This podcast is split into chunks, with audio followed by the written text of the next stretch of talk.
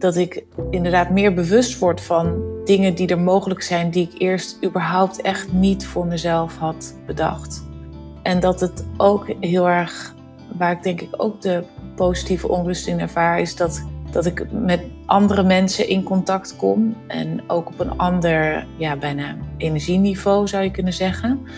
Dus dat er ook veel verkeer is in de interactie en wie ik tegenkom en wie ik ontmoet en wat er dan in gesprekken of in ontmoetingen gebeurt. Dat ik uh, in januari, dat vond ik ook een enorme eye-opener trouwens. Dat ik kwam van jou, zus, dat ik een omzetdoel voor dit jaar had bedacht. En, en dat jij hem terugkomt als dat het wel erg lineair gedacht was. Toen dacht ik, oh ja, dat, dat is echt enorm zo. Want ik bracht het in omdat ik in, in nou ja, de maand januari de kwart al binnengehaald van het omzetdoel wat ik voor het hele jaar had gesteld.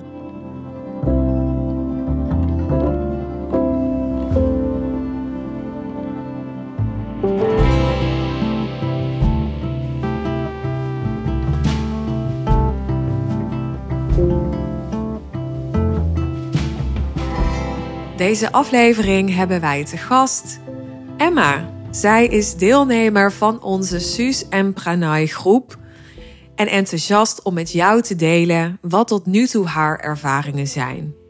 We bespreken in deze aflevering onder andere welke aarzeling Emma had voordat ze instapte in de groep. Wat tot nu toe in de periode dat ze zich aangesloten heeft, de groep haar gebracht heeft. En aan wie Emma het zou aanraden om ook bij de groep te komen. Nou, wij zijn heel blij dat Emma erbij is. Gelukkig is Emma ook blij met ons. En waarom? Daar kun je nu naar gaan luisteren. Welkom Emma in onze podcast. Dankjewel. Hoi. Hi. Welkom. We zitten in de opname met Emma Hafkamp. Mhm. Jij bent GZ-psycholoog. Ja, in ieder geval. Dus ik werk als GZ-psycholoog. Ja. Ja, dat is beter. Je werkt als GZ-psycholoog. Heel goed. Wil je dat nog aanvullen misschien? ja, kijk, het is natuurlijk een, een titel dat in mijn bubbel van psycholoog en psychotherapeut heel bekend is. GZ staat voor Ja. gezondheidszorgpsycholoog. En dat houdt feitelijk vooral in dat ik een BIG-registratie heb. Dus na de master klinische psychologie nog door heb gestudeerd. En dat is in de verzekerde zorg heel belangrijk. Maar daar ben ik uitgestapt. Dus soms denk ik wel eens, moet ik die titel nog dragen? Want het, was, het betekende eerst heel veel voor mij. En Ja. sinds ik eh, ondernemer ben, niet meer zoveel. Maar ik Ja. hou me vooral bezig met eh, de gezondheid van de menselijke geest. Mooi. Interessant. Ja. Hmm.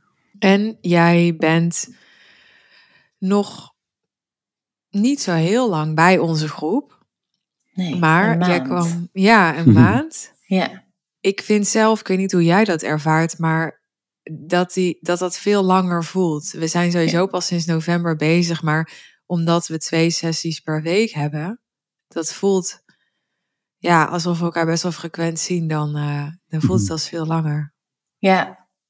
Ben je ook gelijk op het punt waarom ik eerst twijfelde eh, om bij de groep te komen. Want ik luisterde al wel langer eh, jullie podcast.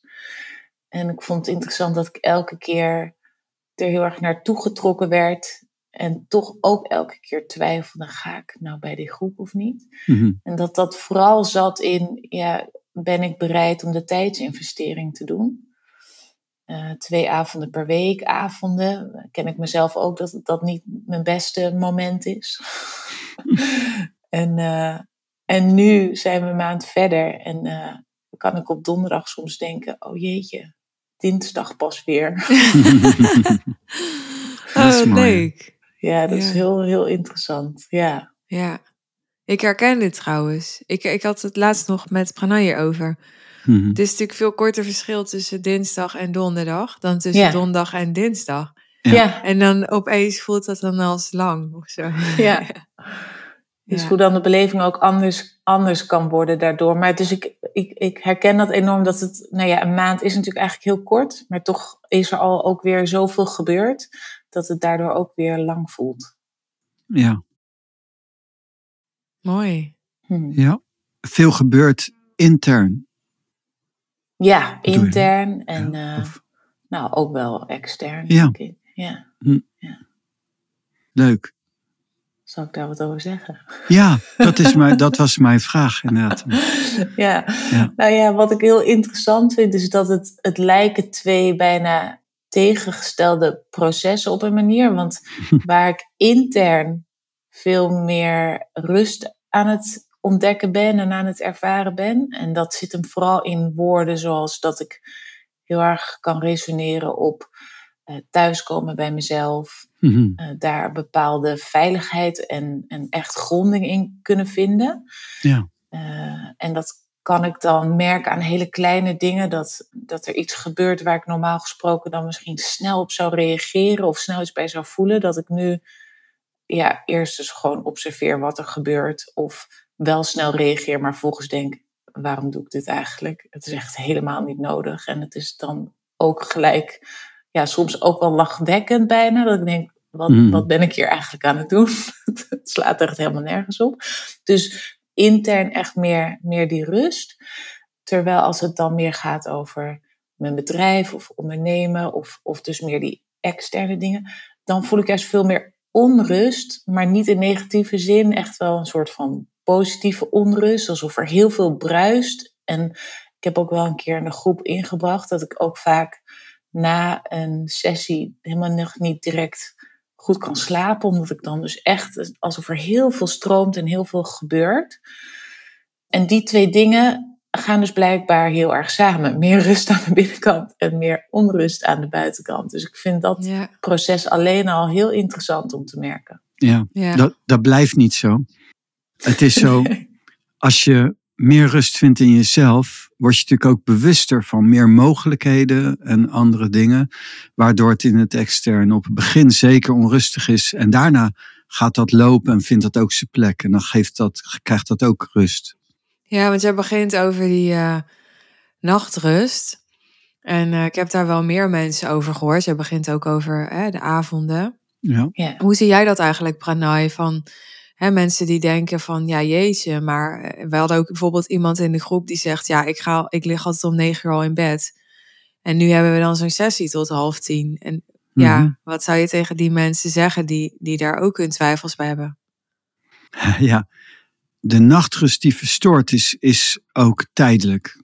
Je moet bedenken dat ehm, in de groep zit ook prana en bewustwording. En bewustwording gaat gepaard, kost je eerst energie. Maar als je iets meer opbloeit in een latere fase, krijg je juist meer energie. Het is eigenlijk een, een vervolg ook van wat ik zeg, die positieve onrust. Je noemt het ook positief, je ervaart ook dat het positief is. Want er komt licht. Er komt licht in je bedrijf, er komt licht in je mogelijkheden, in je leven. En dan gaat het natuurlijk heel veel doen. En dan kan je onrustig worden en zelfs misschien moeite hebben met slapen. Maar na een tijdje raak je ook gewend aan die energie. En je raakt ook gewend aan, en je krijgt het ook steeds meer op de rit. En als je er meer aan wendt en je krijgt het meer op de rit, ga je ook veel energie besparen. Ook business in taal is natuurlijk iets wat met veel minder inspanning, veel minder moeite, veel meer bereik krijgt. En dus op het begin natuurlijk niet even. Eh, want je wordt geconfronteerd Taal in met. business eigenlijk, hè? Jij zei business Ja, in ik, taal. ik draai hem expli- ex- expres om. Oh, wat dat deed ik expres. Ja, dat, dat deed ik expres. De business in de taal. En eh, dat, dat, is, ehm, ja, dat is een lang verhaal eigenlijk. Maar Suus en ik hadden net nog vanmorgen even gesprek. En we hadden het over taal en business. Maar ook vanuit de andere zijde natuurlijk. De business in de taal. En, en waarom ik dat expres deed was omdat ik ging eh, naar bij jou Emma van het segment van juist extern en bedrijf. En dus dan, dan, dan, dan denk ik even zo vanuit zo van, oh ja, het innerlijk rustiger, extern onrustig. Innerlijk koppelde je gewoon natuurlijk aan je innerlijk, dat is logisch. En, maar extern werd dan, koppel je naar bedrijf, dus ging ik even naar de business in de taal. Want dat is namelijk wat dan gaat gebeuren. De business gaat zich nestelen ook in de taal. En dat is soms wat, geeft wat roering, omdat het anders is. Hoe ervaar jij dat, Emma? Ja, ik denk dat wat ik ervaar is in die positieve onrust dat het heel erg gaat over dat ik inderdaad meer bewust word van dingen die er mogelijk zijn die ik eerst überhaupt echt niet voor mezelf had bedacht. En dat het ook heel erg, waar ik denk ik ook de positieve onrust in ervaar, is dat, dat ik met andere mensen in contact kom. En ook op een ander, ja, bijna energieniveau zou je kunnen zeggen. Dus dat er ook veel verkeer is in de interactie en wie ik tegenkom en wie ik ontmoet en wat er dan in gesprekken of in ontmoetingen gebeurt. Dat ik uh, in januari, dat vond ik ook een enorme eye-opener trouwens. Dat, die kwam van jou, Suus, dat ik een omzetdoel voor dit jaar had bedacht. En, en dat jij hem terugkoppeld was dat het wel erg lineair gedacht was. Toen dacht ik, oh ja, dat, dat is echt enorm zo. Want ik bracht het in omdat ik in, in nou ja, de maand januari de kwart al had binnengehaald van het omzetdoel wat ik voor het hele jaar had gesteld. Toen dacht ik, ja, dat, uh, ik vond dit al groots denken, maar dit is nog echt, komt helemaal in de buurt van groots denken. Dus daar zit dan ook die positieve onrust in. Dat ik denk, oh, het kan, dit, het kan nog echt heel anders en veel meer. En het gaat, als het dan gaat over spelen, wat, waar ik ook heel erg van geniet, als Pranay vaak zegt, ja, het, het leven is het, het, spelen van het spel. Dus voor mij ook, dat relativeert enorm en dat brengt ook heel veel plezier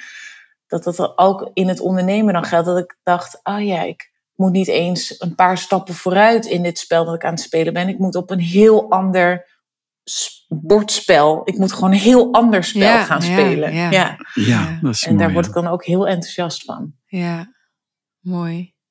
Even een stap terug. Hoe ben jij eigenlijk bij onze podcast gekomen? Luister jij ook al naar mij alleen bijvoorbeeld? Of? Ja, ja. Ja, dus toen ik uh, begon met ondernemen, toen eh, ik heb helemaal niet echt ondernemers in mijn uh, familie of überhaupt in mijn vriendenkring. Dus ik uh, had er echt totaal geen kaas van gegeten. En ik hou heel erg van racefietsen. Dus ik had een drie maanden sabbatical. En ik heb toen eindeloos allerlei podcasts over ondernemen gewoon op de fiets zitten luisteren. Ja, dat is goed. Waaronder die van jou, Suus. Dus via jouw podcast of jouw solo podcast kwam ik, uh, rolde ik ook gewoon in jullie podcast. Ja, en wat dacht je toen? Daar ben ik zo benieuwd naar. Mensen die mij dan al volgden en dan komt Ganai daar opeens bij. En wat denk je dan? Nou ja, daar moest ik in het begin wel echt even aan wennen, want het is echt wel andere taal bijna. En ook een hele andere energie als jullie samen zijn ten opzichte van die, die afleveringen die jij alleen maakte daarvoor.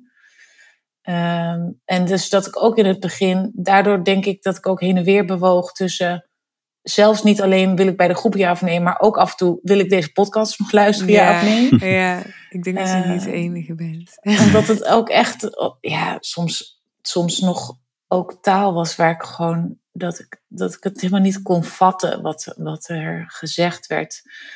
Maar blijkbaar zit er toch dan zo'n enorme aantrekkingskracht ook in, want ik bleef toch elke keer weer luisteren is toch interessant dat je ergens een beetje tegenzin voelt. Maar ja, er is niemand die tegen mij zegt, je moet die podcast gaan luisteren.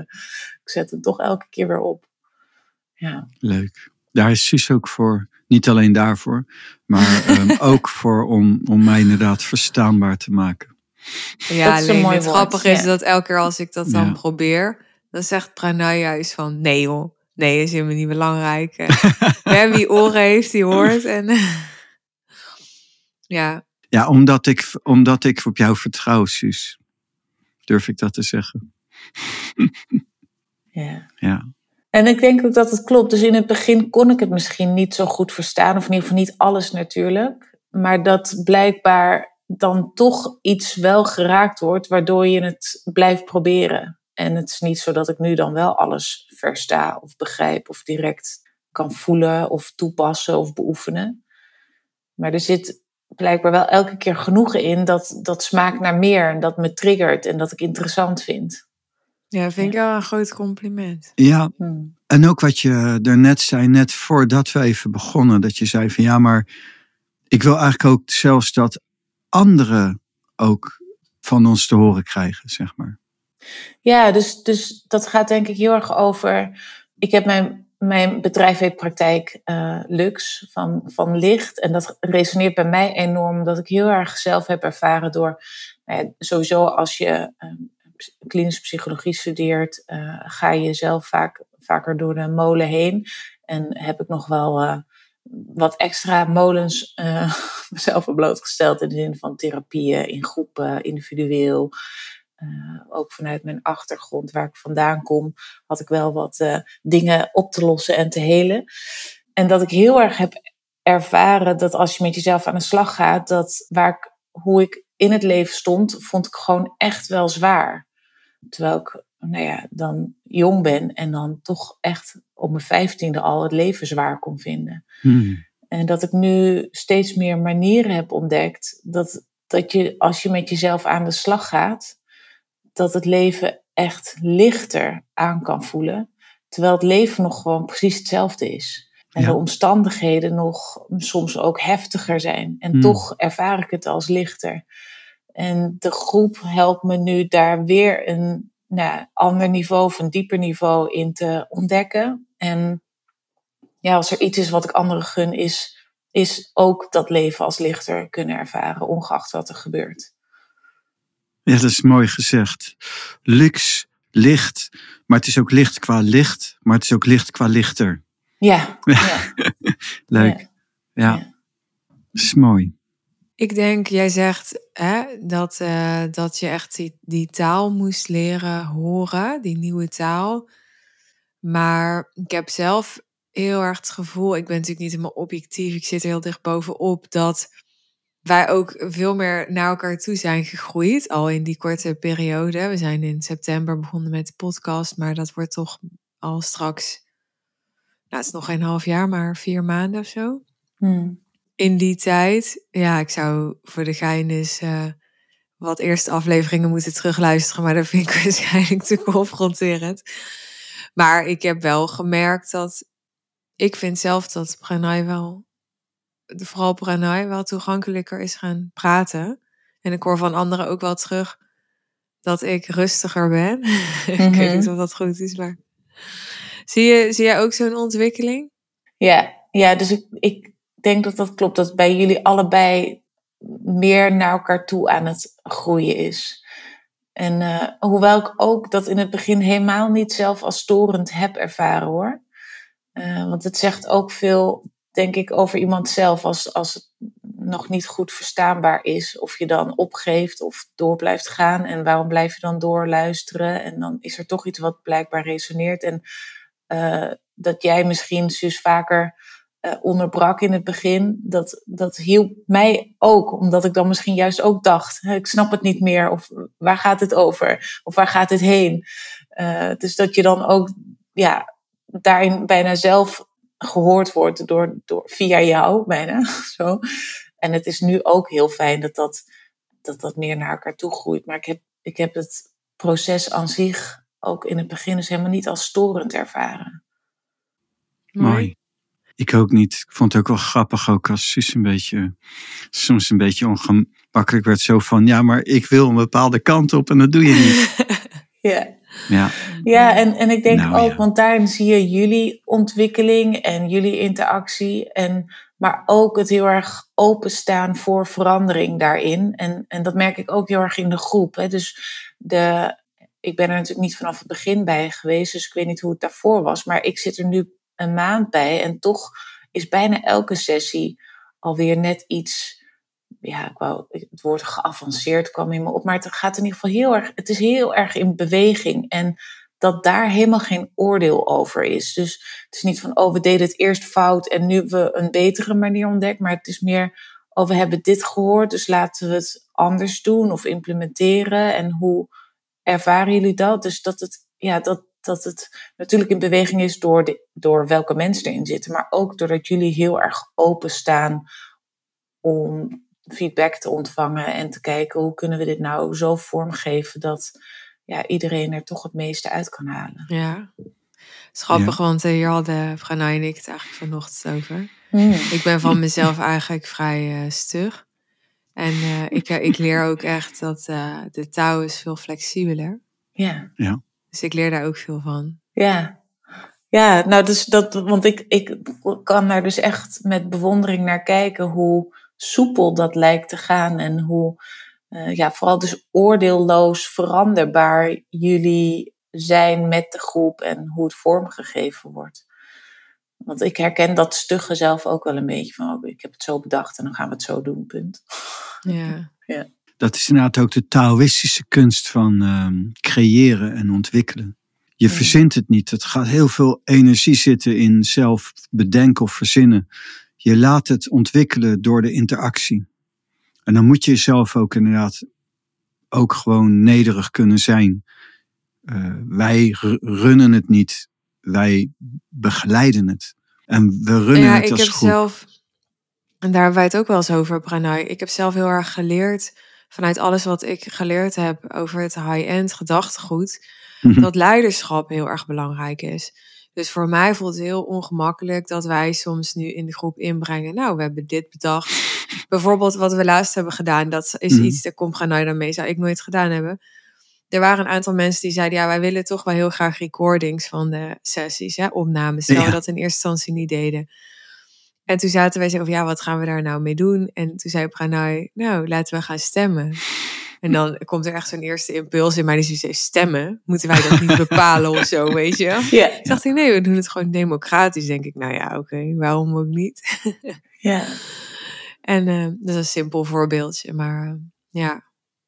Ja, dus, dus dat, dat ehm, als ik het bekijk in mijn eigen eh, bedrijven, dat ik dan ook, ik werk met, met leiders, ofwel in het bedrijfsleven of ondernemers, die, eh, die eigenlijk, nou, je zou je kunnen zeggen, aan de buitenkant heel succesvol zijn, maar aan de binnenkant dat niet zo voelen. En heel vaak, natuurlijk komen ze niet met die vragen naar mij, maar heel vaak is het patroon dat er verwaarlozing is geweest in de kindertijd en dat vanuit daar een bepaalde koping is ontstaan om heel veel te presteren en hard te werken en daar dan eigenwaarde uit te halen. En als ze dan al wel wat iets aan persoonlijke ontwikkeling hebben gedaan, dan merk van, hm, ja, dat, ik, ik wil dat succes nog wel, maar niet meer op deze manier. Nou ja, dan, dan uh, dat, die mensen kloppen dan bij mij aan. Dat ik dan ook soms echt wel kan zoeken naar. Ik ben natuurlijk dan de expert op het gebied van psychotherapie en ja, ook wel meer de holistische aanpak. Want ik kijk ook altijd naar, naar het lichaam en niet alleen maar naar de hoofd en wat de gedachten zeggen. Maar soms zijn er ook mensen, zeker die, die echt wel gewend zijn om dus heel erg leider te zijn, om dan aan mij te vertellen hoe vaak ze een sessie willen of hoe lang die sessie dan moet duren. En dat ik dan uh, bij jullie ook aan het observeren ben van oké, okay, in hoeverre ga je mee met de wens van de groep? En in hoeverre laat je ook jouw expertise gelden? Ja. Uh, hoe, hoe, hoe vinden jullie dan eigenlijk die dans, als ik dan ook nog ja. even een vraag mag stellen? ja. heb, ik, heb ik wel een uitgesproken mening over inderdaad. Alles wat je doet, zet je af vanuit je hart en je eigen waarheid. En in mijn geval vanuit de taal. En die expandeert. En ik ben heel neutraal. En dan gaat iemand anders reageren. En het is zo dat ik op een ander punt heel stug kan zijn. En dat is dat ik alles goed vind, maar het mag niet ten koste gaan van de taal. Het mag niet ten koste gaan van mij. En dus dat is ook wat je kunt aanvoelen. Als je, je noemde er straks ook thuiskomen.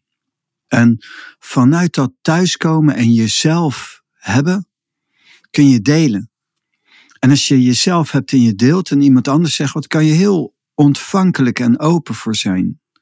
Maar zodra je bemerkt dat het van binnen niet goed gaat in jou, dan, dan doe je een stapje naar achter en dan zeg je nee, even wachten. En het moet ook in harmonie. En de innerlijke harmonie is de raadgever. En daarna ook de uiterlijke. Zeg eens, sis. Een vraag die, uh, die ik dan heb is, als jij dit vertelt, dan, dan klinkt het alsof je uitgaat van jezelf. Ik weet dat je het niet helemaal zo bedoelt, want je gaat uit van de touw. Maar Ja, je zegt, het moet niet ten koste gaan van mezelf. Nee. Maar wat ik dan leerde, is uh, als je het bijvoorbeeld hebt over de duur van sessies, dat ja, ik ben echt gaan trainen om mijn sessies korter te maken. Natuurlijk is het high-end gedachtegoed gaat ook over ja, zo, Mhm. zo minimalistisch mogelijk werken eigenlijk. Dus ook om jezelf tijd te besparen, absoluut. Maar ook voor die ander, voor die ondernemer, Mhm, In mijn geval ondernemer dan als ik met een ondernemer werkte. mhm. Eh, zodat hij gewoon eigenlijk gedwongen, tussen aanhalingstekens, werd om meteen ter zake te komen. En niet dat je het eerst nog een kwartier over de vakantie hebt. Mhm. Wat voor ondernemers, hè, waarbij tijd geld is en die zelf ook moeten leiden en die zelf ook efficiënt en effectief moeten zijn, is dat een hele goede training. Kan je ook weer Mhm. dingen tegen inbrengen, snap ik. Mhm. Maar dus ik maakte ook vanuit leiderschap heel veel keuzes, omdat ik het gevoel had dat dat goed was voor die ander ook. Ja, je hebt het dan nu waarschijnlijk over je kaderen, wat je ook vaak als kaderen betitelt, of niet? Ja, dat kan je ook kaderen noemen. Ja. Ik denk het wel, ja. Ja, daar ben jij sterk in. En, en dat is ook eh, goed. Ja, ik denk ook dat. eh, ja, dat is bijvoorbeeld weer een zwak aan mijn zijde. Ik heb alle tijd. En in die zin. En, eh, en ik, ik zit daarin. En het is heel, ik vind dat heel fijn bij jou, Suus, dat jij dat kadert. Dat, dat, dat maakt ook dat ik me wat vrijer kan voelen. Dat is een heel sterk iets. Ja. Mijn voorganger zei al, jij, weet je, je hebt het inderdaad, we hebben het over leiders bijvoorbeeld. En, maar ik denk dat als je, je moet reflecteren. Je moet kunnen eh, reflecteren met anderen. Als je, dat a- niet, als je dat niet doet en het alleen doet als leider, dan gaat het gewoon niet goed. En ik denk dat het gewoon ook heel essentieel is dat je reflecteert. En dat is ook wat ik er straks bedoel met de groep van dat je dat, eh, ja, natuurlijk staan wij open voor de mensen. Eh, het is eigenlijk heel vaak zo dat leiders heersen en willen heersen, maar het is eigenlijk beheren in plaats van beheersen. En dat doe je ook natuurlijk in onderling overleg, maar je hebt ook je leiderspositie nodig tegelijkertijd natuurlijk. Die is heel essentieel. Ja, dus En- bijvoorbeeld gisteren, het even een voorbeeldje. Toen greep ik wel even in. Ja. Want we, we gingen dus, jij was erbij Emma, we gingen dus eh, eh, ja, iets nieuws introduceren. Ik zal het niet helemaal nu op ingaan. Ja. En toen zei jij, Pranay, van ehm, ja, dus laat even weten wanneer je kan. En toen zei ik, ho ho, ik zei, dit gaan we niet doen. Dit wordt echt een kippenhok. Ik zei, wij gaan niet beslissen wanneer ja. dit gaat plaatsvinden. Ja, mooi. Want anders wordt het echt niks. Ja, Nee, bijvoorbeeld is een mooi voorbeeld. ja. Ja, Ik geloof er ook wel heel erg in dat juist bepaalde kaders ook nodig zijn om, om veiligheid te scheppen. En net als met het opvoeden van kinderen, dan zijn regels ook nodig voor de voorspelbaarheid en daarmee de veiligheid. En ja, zo, dat kan bij psychotherapie zelfs ook nog zodanig belangrijk zijn, omdat zeker in het begin mensen het ook heel spannend kunnen vinden. Ze gaan bij mij, ik, ik heb dan op mijn website wel staan dat ik coach ben, maar dat is vooral omdat mensen dat gewoon wat minder eng vinden dan als ik alleen een psychotherapeut erop zou zetten. Maar Mhm. sommige mensen kunnen dat echt wel spannend vinden. En als het dan heel helder is, we hebben nu een sessie van een, nou, ik zeg bijvoorbeeld een uur, Mhm. dan is dat er al een stukje veiligheid van oké, we gaan hier nu een uur zitten en daarna is het ook voorbij. Terwijl, nou ja, zo eng ben Is ik het dan zo ook eng? Ja, ik het maar- Nee, ik wou het zeggen, ja. ja. Maak je geen zorgen, het is bijna over. Ja. Nee. ja, dat is mooi. Maar dat is waar natuurlijk. Het is ook gebaseerd, vrijheid is gebaseerd, vrijheid is gebaseerd op volwassen zijn, een bepaalde rijpheid en natuurlijk nooit ten koste van de wezenlijke fundamentele fatsoensnormen en dergelijke. Hmm, Dat is altijd zo, ja. Dat is heel belangrijk. hmm. Ehm, Emma, ik wilde zeggen, een eh, maand is natuurlijk kort nog. Maar kun je al iets zeggen over ja, wat je eh, concreet ook voor verandering merkt in je leven? Dus je hebt natuurlijk aan het begin van de aflevering wat over gezegd. Maar heb je een voorbeeld van, nou, zoals wij nu een paar voorbeeldjes geven over wat dan in, de, in onze avondsessies plaatsvindt. Heb jij zo misschien één of twee voorbeeldjes uit jouw persoonlijk of zakelijk leven waarin je merkt van hé, hey, daar, daar ga ik nu echt wezenlijk anders mee om? Of daar, ja, ik, ik zie gewoon dat ik, eh, ik zie gewoon daar de invloed van de groep in of wat we daarin doen. Ja, ehm, nou, misschien kan ik twee, twee voorbeeldjes noemen. Eentje die echt meer gaat over gewoon hier thuis. Met, met, eh, ik woon samen met mijn vriend en die kan mij soms heel goed triggeren. op, op echt vaak hele onbenullige onderwerpen.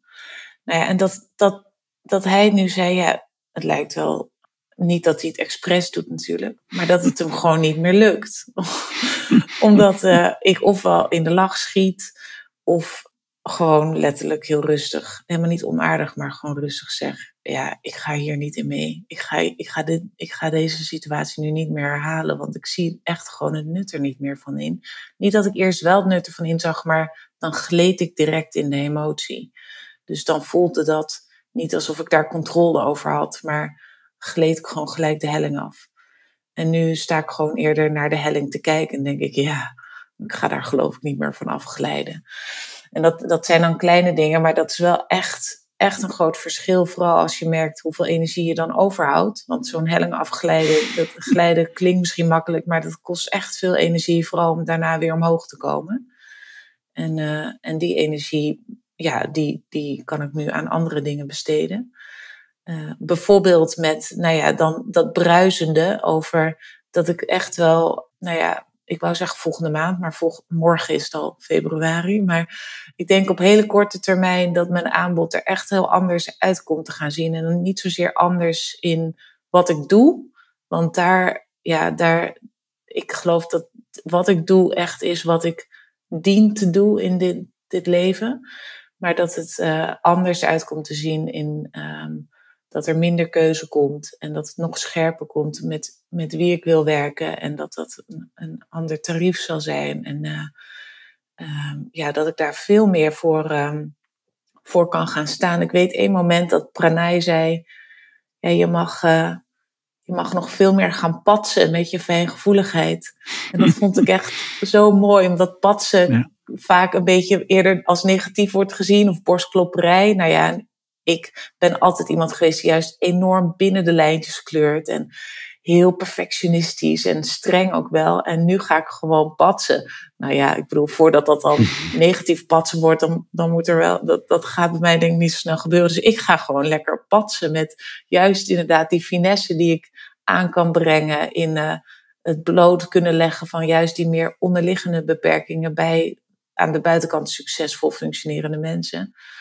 Uh, dus ja, hoe dat er precies uitkomt te zien, weet ik nog niet. Maar dat het er anders uitkomt te zien, dat, dat, ja, dat is bijna geen vraag meer eigenlijk. Heerlijk. Ja. ja. ja. Mooi.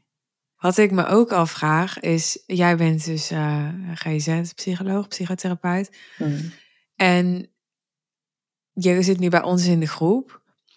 En het is natuurlijk, het heeft ja, ik noem het maar even zo, bij gebrek aan een betere term. Het, het is allebei een vorm van persoonlijke ontwikkeling. Dat van ons zou je misschien meer spiritualiteit kunnen noemen, maar er zit ook weer business in. En Zeker, ja. Dus ja, waar ik eigenlijk naartoe wil, is ik wil niet per se die twee dingen vergelijken, maar ik kan me voorstellen hè, dat iemand bijvoorbeeld naar dit gesprek nu luistert en dan misschien wel denkt, ja, ik zou ook één op één naar een psycholoog kunnen gaan ik zou ook in die groep kunnen stappen. En misschien moet je wel allebei doen. Of het, het, het is natuurlijk ook super situatieafhankelijk, dat snap ik. Mm-hmm. Maar kan jij misschien ja, uitleggen wat, wat het verschil is of zo? Want ik denk als iemand het weet, dan ben jij het. Hmm, ja, nou, ik denk als het gaat over meer individuele psychotherapie, dan, dan zijn de sessies dus echt helemaal gericht op die persoon. Dus dan kan het wat dieper ingaan op die hele persoonlijke situatie van diegene. En is die tijd dus exclusief daar voor, voor die persoon. En in de groep is het, kan je er nog steeds heel veel uithalen als het ook juist om een situatie of casus van iemand anders gaat. Maar dien je al dus wel, denk ik, ook een bepaald niveau te hebben van reflecteren of dingen op kunnen vangen of kunnen toepassen zelf. Als je dus zoveel uit de groep wil halen als dat er in ieder geval in zit. Um, dus ik kan me voorstellen dat je, ja, in de groep word je gewoon iets minder aan de hand genomen. Waardoor je, denk ik ook, dat ik kan me heel erg voorstellen dat iedereen een hele andere ervaring bij de groep heeft. Omdat je uh, zelf heel erg bepaalt wat je hoort wat er bij jou dan ook binnen kan komen en hoe je dat vervolgens dan ook echt gaat beoefenen en toepassen. Dus dat kan heel positief zijn dat je er dus heel veel en uit kan halen en heel veel diepgang. Maar het kan ook betekenen, je kan ook makkelijker wegkomen bijna door gewoon te zitten en te luisteren en daarna weer door te gaan met je leven. En ja, de mensen die bij mij komen, die komen daar niet mee weg. Dus dat is ook een beetje eng natuurlijk dan. Maar, dus... Zeker de intentie waarmee je dat zegt. Ja. nou ja. Nee, maar ja, dit is natuurlijk heel erg de vorm. Dat mhm. is, uh, zou ik ook willen zeggen, ja, vanzelfsprekend. Hè? Dus er is natuurlijk een verschil tussen één op één of in een groep. Ja. Maar los van de vorm. Mhm. Meer inhoudelijk, bedoel ja. je? Ja. Nou, wat ik merk is, uh, ik wou zeggen, ik, ik, als ik naar mijn werk met klanten kijk, dan, dan uh, gaat het ook dus heel erg over het hele van trauma en het hele van verwaarlozing. Dus hè, waar het bij het ene gaat over dingen die gebeurd zijn die niet hadden moeten gebeuren, of juist dingen die niet zijn gebeurd die wel hadden moeten gebeuren. Dus, dus dan zou, terwijl ik me wel richt op mensen die goed functioneren. Dus soms vind ik genezing ook bijna een woord dat dan oproept dat iemand ziek is. En ik denk dat ze wel beschadigingen hebben, maar niet ziek zijn. En mijn ervaring tot nu toe, in ieder geval in de groep, is dat als mensen echt meer nog wonden mogen helen, dat dat naar mijn smaak moeilijker is in de groep. Eh, dat het meer gaat over juist vanaf dat je wonden al geheeld zijn, dan verder kunnen ontwikkelen in, uh, nou in mijn geval dus thuiskomen bij mezelf, meer bestendigheid kunnen vinden, meer voor mezelf kunnen gaan staan, daarmee meer expanderen met mijn bedrijf. Uh, maar dat, dat de wonden al meer littekens zijn geworden in plaats van nog open wonden. Dat is ook mooi, ja. En ik denk dat het ook waar is. En, en zeker ook naar, van onze groep naar high-end, dan moet je gewoon een bepaalde stabiliteit hebben. En dan moet je al iets hebben. En... Ja, je moet even uitleggen, want je zegt het heel snel, denk ik, Prana. Je zegt van onze groep naar high-end. Wat bedoel je dan? Ja, vanaf de dinsdag en de donderdagavond. Uh, daar heb je inderdaad wel natuurlijk een bepaalde stabiliteit voor nodig. Daarvoor geef ik natuurlijk ook wel audio's uh, voor, om extra ondersteuning om daar ook naartoe te komen. En beginnen we zelfs dus ook een extra groep voor mensen die bij ons in de groep zitten, die dat meer gedetailleerd willen helen. Echt om dat helen. En, en dat is eigenlijk dan, dan hebben we eigenlijk de, de, de, de lineaire lijn vanuit de basis. De horizon zo van, ja, dat is eigenlijk gewoon als je niet heel erg open wonden hebt inderdaad. Heb je die wel, dan kun je dus ook in die helende groep gaan. Of ook als je gewoon niet open wonden hebt, maar je wilt dat verfijnen. En dan, als je dan die stabiliteit hebt, en, en, en dan kun je eventueel bij ons een high-end afsluiten. En dan kunnen we één op één zelfs, of het is maar wat iemand wilt, gaan we kijken wat wil je bereiken. En dan gaan we gewoon echt met iemand werken om dat ook te, dat die iemand dat ook bereikt. En dat, en dat maakt het, dat vind ik mooi, omdat het dan rond is ook. Inderdaad, een, een basis. Heeft iemand toch wat meer problemen, kan je ook, of wil je gewoon gedetailleerder uitwerken. In je persoon kun je ook in die hele groep. Dat kan alleen maar als je bij ons in de groep zit.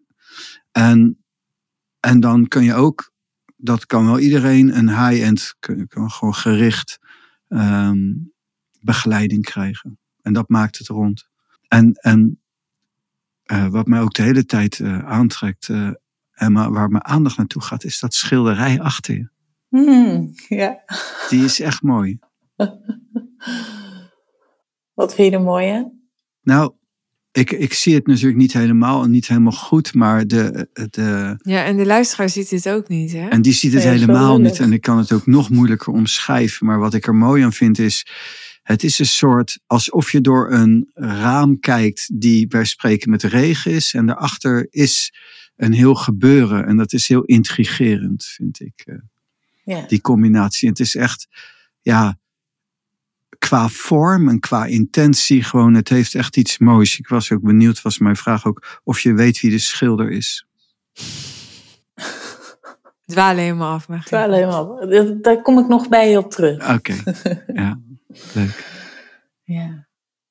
Ja, want ik moet zeggen dat ik wel ook toevallig dacht ik daar, of niet toevallig, maar ik dacht daar gisteren over na toen jullie dat inderdaad bespraken, hè, dat er een optie komt voor uh, ja, iets meer het, het hele van, van, van pijnlijke punten die nu onvoldoende misschien in de avondsessies aan de orde kunnen komen. Mhm. Dat ik ook toen dacht, oh ja, want jullie hebben ook niet een, een soort intake. Hè? Iedereen kan eigenlijk gewoon maar bij de groep. Of je het dan ook niet ergens spannend vindt dat er bijvoorbeeld hele beschadigde mensen ook zomaar erbij kunnen komen. En, uh, en hoe je dat dan waarborgt. Maar goed, toen kwam gisteren dat, dat idee erbij. Nou, dat hebben we natuurlijk. We hebben wel contact natuurlijk met de mensen. Voordat ze bij de groep komen. Ze moeten ons contacten. En um, ik, jij noemt het spannend en dat vind ik um, ook uitdagend en intrigerend. Ja. En het is ook altijd leuk. Ik heb zelf heel lang gewerkt als shiatsu-therapeut. En, um, kwam, en ik was altijd, het is altijd gaaf, want er kan elk moment kan iemand bellen. En de een is, heeft hele andere problematiek dan de ander. Ik heb ook heel veel psychische klachten met mensen gewerkt met psychische klachten. Ook rouwverwerking, maar ook op heel veel verschillende manieren. Tot aan gewoon natuurlijk heel veel ziektes, gewoon direct. Ook, daarvoor weet ik ook heel veel van de holistische geneeswijze. Maar het spannende of het leuke vond ik juist inderdaad van iedereen kan bellen.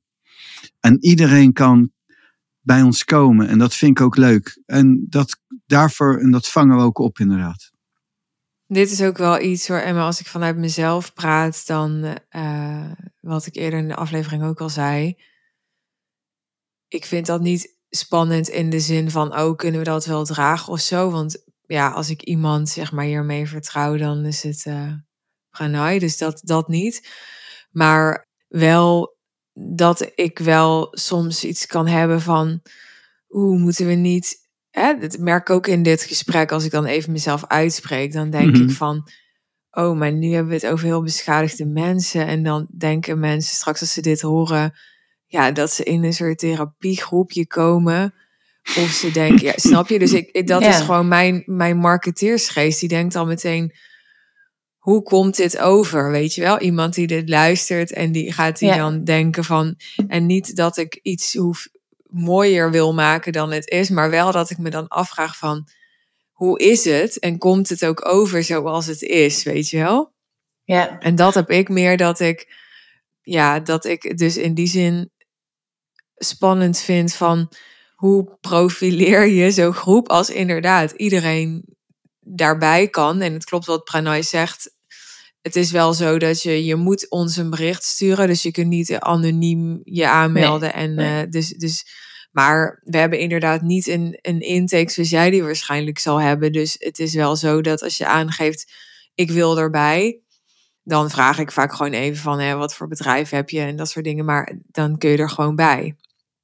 En uh, ja, dat maakt ook dat, ja, dat er ook verschil zit in de groep en uh, in, de deelnemers. Dat, uh, ja, dat zal jij ook zo ervaren, toch? Ja, en dat, dat ik weet niet meer wanneer dat was, maar iemand vroeg aan mij, ja, um, en, en hoe is dan het contact met, um, met, uh, ja, met de groep, met de groepsleden? En dat ik toen ook bemerkte dat ik daar dus nog helemaal niet zo heel veel mee bezig ben geweest wel gewoon met de energie van de groep. En heel aandachtig luisteren wat mensen inbrengen en, en jullie reacties daarop en wat ik daar dan uit kan halen.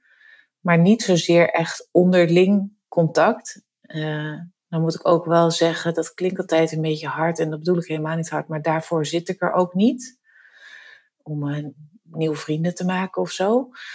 Maar je ziet wel aan wat mensen inbrengen en hoe mensen reageren op wat jullie vervolgens spiegelen of terugkoppelen, dat daar, ja, dat daar hele verschillen in zitten. En dat maakt het, vind ik, juist ook heel interessant, omdat je hoe iemand vervolgens op jullie reageert, daar kan je ook weer uit leren. En, en hoe ik daar vervolgens een mening over vorm of iets van vind, ja, dat is ook weer informatie. Dus die diversiteit vind ik juist ook wel heel erg erin in bijdragen. En nee, wat je net zei van ik hoop niet dat of ik denk dan zouden mensen nu denken het is een therapiegroepje. Dat is dus voor mij juist het verschil tussen de groep en, en mijn werk. Dat ik het helemaal niet als uh, therapie ervaar. Ondanks dat het soms ook echt wel heel persoonlijk is en soms ook best kwetsbaar of gevoelig. Het is niet een therapiegroepje. Het is echt een, een uh, voor mij heel erg een groeigroep. En, en dat het voor iedereen het niveau van die groei of hoe diep je gaat, dat dat verschilt. En dat dat dus blijkbaar kan. Dat vind ik ook heel interessant. Dat er, dat, dat niveauverschil er kan zijn en dat dat, dat helemaal niet het functioneren van mensen die um, al veel verder zijn of niet in de zin van beter, maar uh, op een andere manier kunnen reflecteren, dat, dat, dat zit het helemaal niet in de weg. Het is ook mooi wat je zegt. Het is een, eerder een transformatiegroep. We transformeren. En daarin kunnen natuurlijk soms heftige dingen vrijkomen. Daar ben jij natuurlijk met je werk heel erg mee bezig. Ook met mensen die dat. En, en dat is ook een segment waar ik uitkom op een andere manier dan weer. Maar, en dat hebben we ook ingebouwd op de bodem. En dat, maar het doel is natuurlijk niet um, maar het moet er wel bij. Het doel is voor ons inderdaad transformeren en succes. En, en, en succes innerlijk, uiterlijk. En de een gaat meer voor het uiterlijk, de ander meer voor het innerlijk. En, en sommige gelijktijdig. En uh, dat, is, dat is heel wisselend. Maar transformeren is ook heel heftig. Ik noem va vaak ook, kan heel heftig zijn. Daarom neem ik ook wel vaker het woord bardo in me. Uh, vanuit het Tibetaans dodenboek. En hebben we wel eens commentaar gehad. Ja, maar dat is helemaal niet juist. Uh, maar in de yoga-wereld wordt dat onderling heel veel gebruikt transformeren lijkt heel erg op sterven. En dus het proces van sterven, als je dat leert kennen, is eigenlijk als je iets losser bent van de vorm, iets minder stug zit. Van, ja, dat is niet zo. Uh, maar het is exact hetzelfde energetisch. En dus iedere yogi die verder komt, die gaat zich vroeg of laat verdiepen in het stervensproces. Dat is onvermijdelijk. En, en daarom klinkt het heel zwaar, maar het is juist een vreugdevolle weg. Maar we houden, we, we weten gewoon natuurlijk wat jij al zegt. En iedereen heeft natuurlijk wel zo zijn dingetjes, zijn persoonlijke dingen. Bij de een groter dan bij de ander. En wat ik wel mooi vind ook weer is om het toch soms te betitelen als uh, zijnde een, een, een storing of iets. De, en ziek is niet inderdaad het juiste woord, dat vind ik ook niet is dat als je je daarin verfijnt, dan kun je ook een, een gedetailleerde, een geavanceerdere vorm van geluk ervaren. En, en bijvoorbeeld, dat is ook waarom ik bijvoorbeeld, ik geef maar een voorbeeld, naar de schilderij gaat. Het is echt intrigerend. Die schilder, die, daar zit iets in. Je zit ook voor en kan natuurlijk niet nu uitgebreid gaan rustig gaan zitten kijken naar het schilderij. Maar de schilder zit daarin. En dat is iets intrigerends. Er zit iets in. Mijn luisteraar zou kunnen denken, ja, maar in elk schilderij zit toch uh, de schilder, die heeft het gemaakt. Ja, klopt. En, maar toch is het zo dat um, bijvoorbeeld, ik ben gek van Van Gogh, bijvoorbeeld Vincent van Gogh. En um, ik heb daar ook eens een keer een, uh, voor mijn examen, uh, heb ik daar geschiedenis, heb ik daar ook een, uh, een hoe moet je dat zeggen, een mondeling over gehouden en een werkstuk over gehouden. En zijn schilderijen vind ik heel mooi. Maar toen ik zijn leven ging bestuderen, ik heb het niet over zijn schilderij, maar over zijn leven, heb ik uitgewerkt. Dan snap ik ook waarom, wat ik zo intrigerend vind. Dat zit erin. Dat zit erin en dat vind ik heel gaaf. En dat is ook inderdaad in mensen, zoals ze spreken of hoe ze zijn. Dat is heel intrigerend. Alles zit erin. Ja. Dat vind ik ja, en wat ik ook mooi vind als je het dan hebt over uh, sterven of een stervensproces. Ik heb hiervoor lange tijd in het Antonie van Leeuwenhoek ziekenhuis uh, ah. gewerkt. Met, vooral palliatieve en terminale ja. patiënten. Wat ook wel weer interessant is dat ik daar terecht kwam vanuit juist een tijd dat ik heel erg bang was voor de dood. Ja. maar dat ik daar enorm veel heb gezien hoe bevrijdend het is als de dood eigenlijk mee gaat doen met het leven. Ja. En dat we nog zo erg bij dood en sterven iets heel zwaars krijgen of eng, of daar moeten we het niet over hebben. Terwijl ja. um, ik het nu zelf ook ervaar dat hoe meer ik juist dingen aan het afleggen ben, we hadden het ook al eens eerder gehad over een heel groot verantwoordelijkheidsgevoel, hoe meer juist er echt vrijheid en, en vreugde kan gaan ontstaan. En dat dat voor mij ook dus heel erg juist gekoppeld is aan dat de dood mee mag doen met het leven. Ja, vanuit de taal wordt ook gezegd: als je zou weten hoe mooi het is na dit leven, zou je liever dood willen zijn dan dat je zou willen leven. Dat is ook maar een aspect, een facet.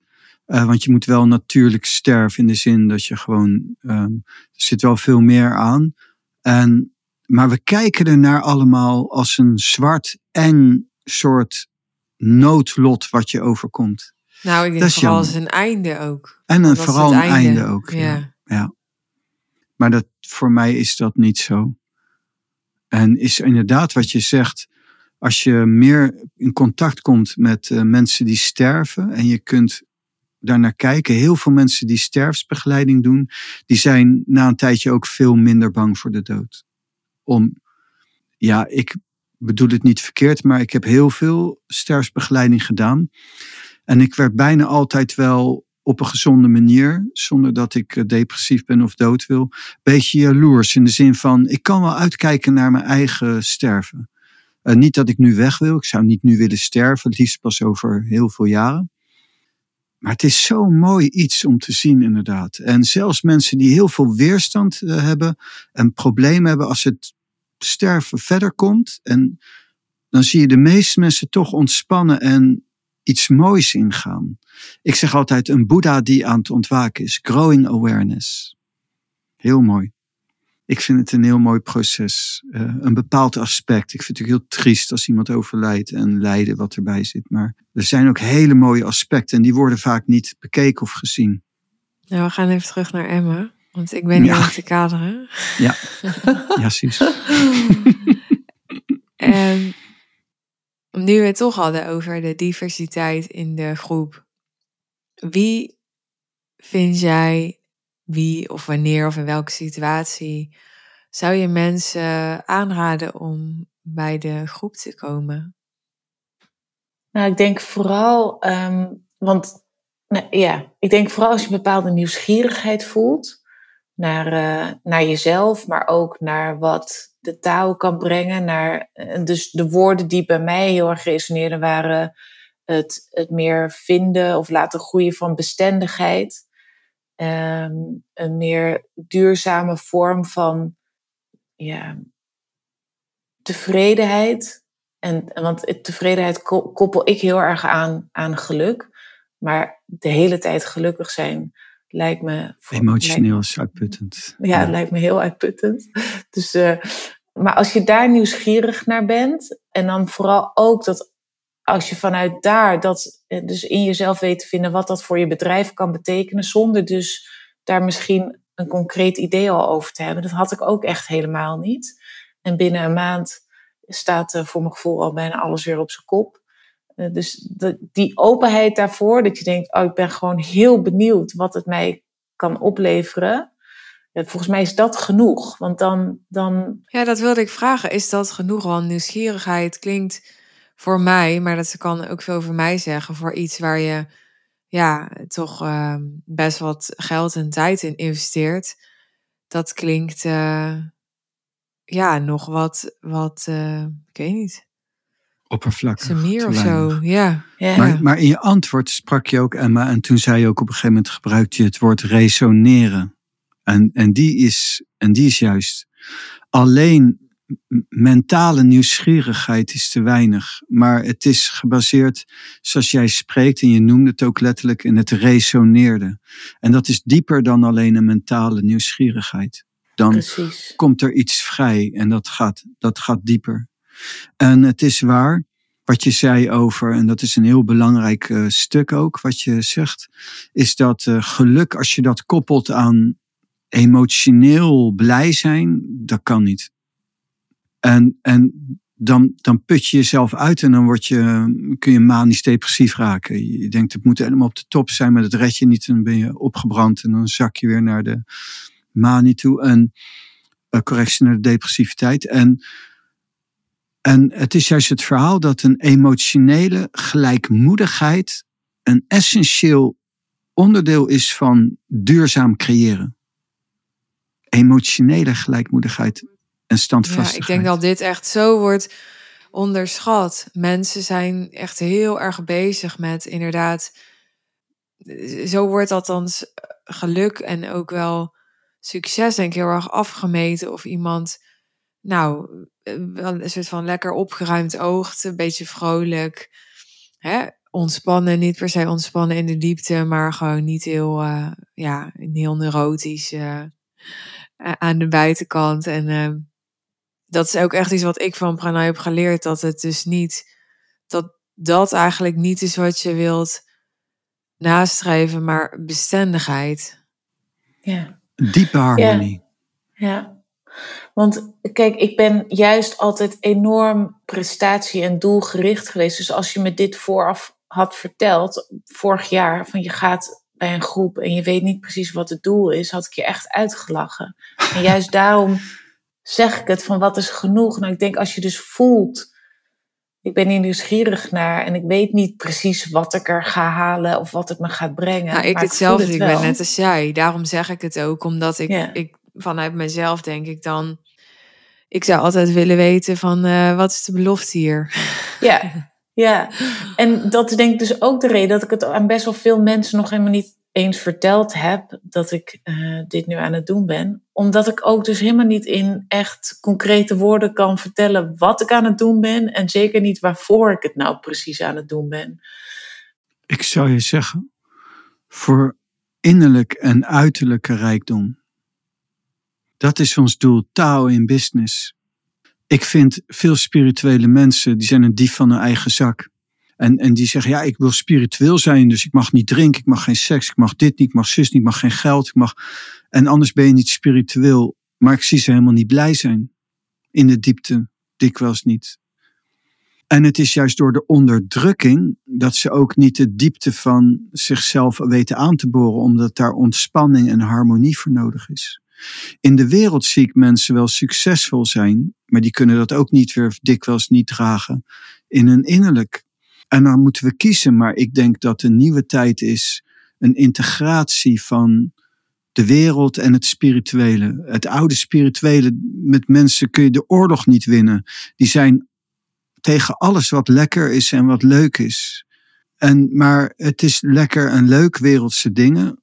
Maar als je daar je geluk zoekt, is het een hel. Het geluk zit van binnen. En als je het geluk van binnen hebt, kun je innerlijk rijk leven en uiterlijk kun je de rijkdommen dragen en creëren. Op een duurzame manier, zodat je ook niet ten koste van jezelf succes wordt. Succesvol wordt. Dat, dat is wat we brengen. Innerlijk, uiterlijk rijkdom. Ja, die voel ik wel. Dat is fijn. Dan resoneert het. Ja. ja, dat is mooi. Dat is taal en business. Daarvoor wil ik met Suus werken. Laatste vraag dan, nu Pranay daarover begint. Hoe zie je die, die balans in onze groep tussen taal en business? Ja, en tussen die- Pranay en mij. En... Ja, heel leuk. Het, het, het is denk ik geen, geen balans per se, maar het is vooral een dans. Eh, dus de ene keer is het een beetje meer van dit en de andere keer meer van dat. En het is vooral heel erg in beweging en volgens mij ook nog een ontdekkingstocht met de groep, maar ook vanuit jullie en, en het geheel. Eh, dus, dus dat maakt het voor mij juist ook heel leuk. Dat het eh, dus niet vast ligt, maar ik merk wel dat aan beide, als je het al zou willen scheiden, behoeftes van meer het vertalen naar eh, het bedrijf of, of businesslessen en, en, en juist ook meer die kant van de taal en de leer en naar binnen keren. Dat, dat, dat beide kanten in wisselende mate echt absoluut voldoende aan bod komen. En dat, dat, ja, dat, dat doen jullie samen ook echt wel eh, heel leuk en goed. Dank je. En het is het mooie woord dans. Zo zie ik het zelf ook. Ja, Het is een samenspel en een dans en een beweging. Ja, dat is ook eh, bij gezondheid hè. Twee slangen die om elkaar heen krioelen. Dat is gezondheid. vind ik zo'n mooi beeld altijd. Ja. Ja, dus ik, ik dans graag nog een stukje mee. Ja, leuk. Mooi. Dankjewel, Emma. Ja. Graag gedaan. Dank jullie wel. Jij ook. Dit was podcastaflevering 448 van de Suus en Pranay podcast. Mooi dat je helemaal tot hier hebt geluisterd.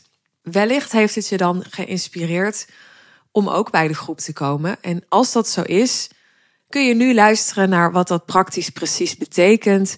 Je hebt er al het een en ander over gehoord in deze aflevering als je hebt opgelet. Maar het is fijn, kan ik me voorstellen, om het nog even op een rij voorgekoud te krijgen. Je kunt het ook teruglezen in de show notes.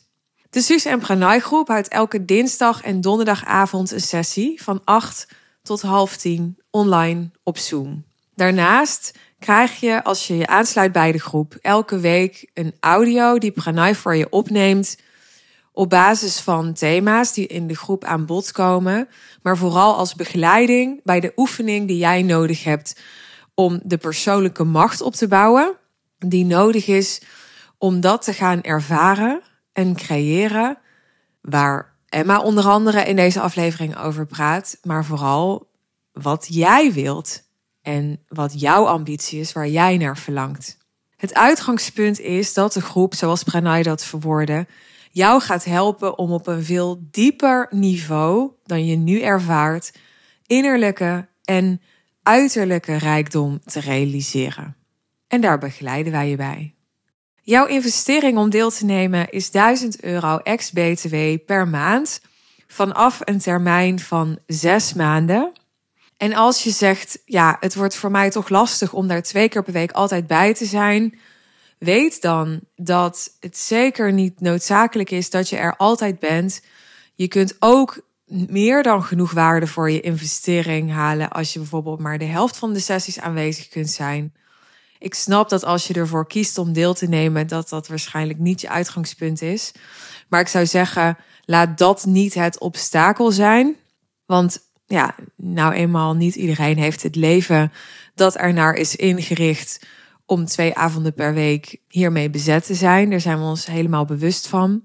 Daarbij, sinds kort, zoals je kon horen in deze aflevering, stellen wij de recordings van de sessies beschikbaar, waardoor je als je niet live aanwezig kunt zijn, de sessie wel kunt terugluisteren.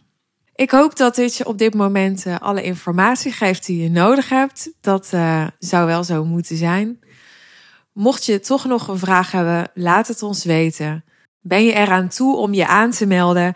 Stuur dan een e-mail naar hello@suzannevanschaik.nl of stuur een bericht op social media met ja, ik wil bij de groep. We hebben geen sales page over de groep. Alle informatie deel ik dus in deze podcast en staat nog eens op een rij in de show notes. Maar is op dit moment niet op een sales page terug te vinden. Komt later, maar voor nu uh, ja, werkt dit uh, perfectly fine. Ik ga hem afronden. Dankjewel nogmaals dat je erbij was. Voor je aandacht en voor je interesse.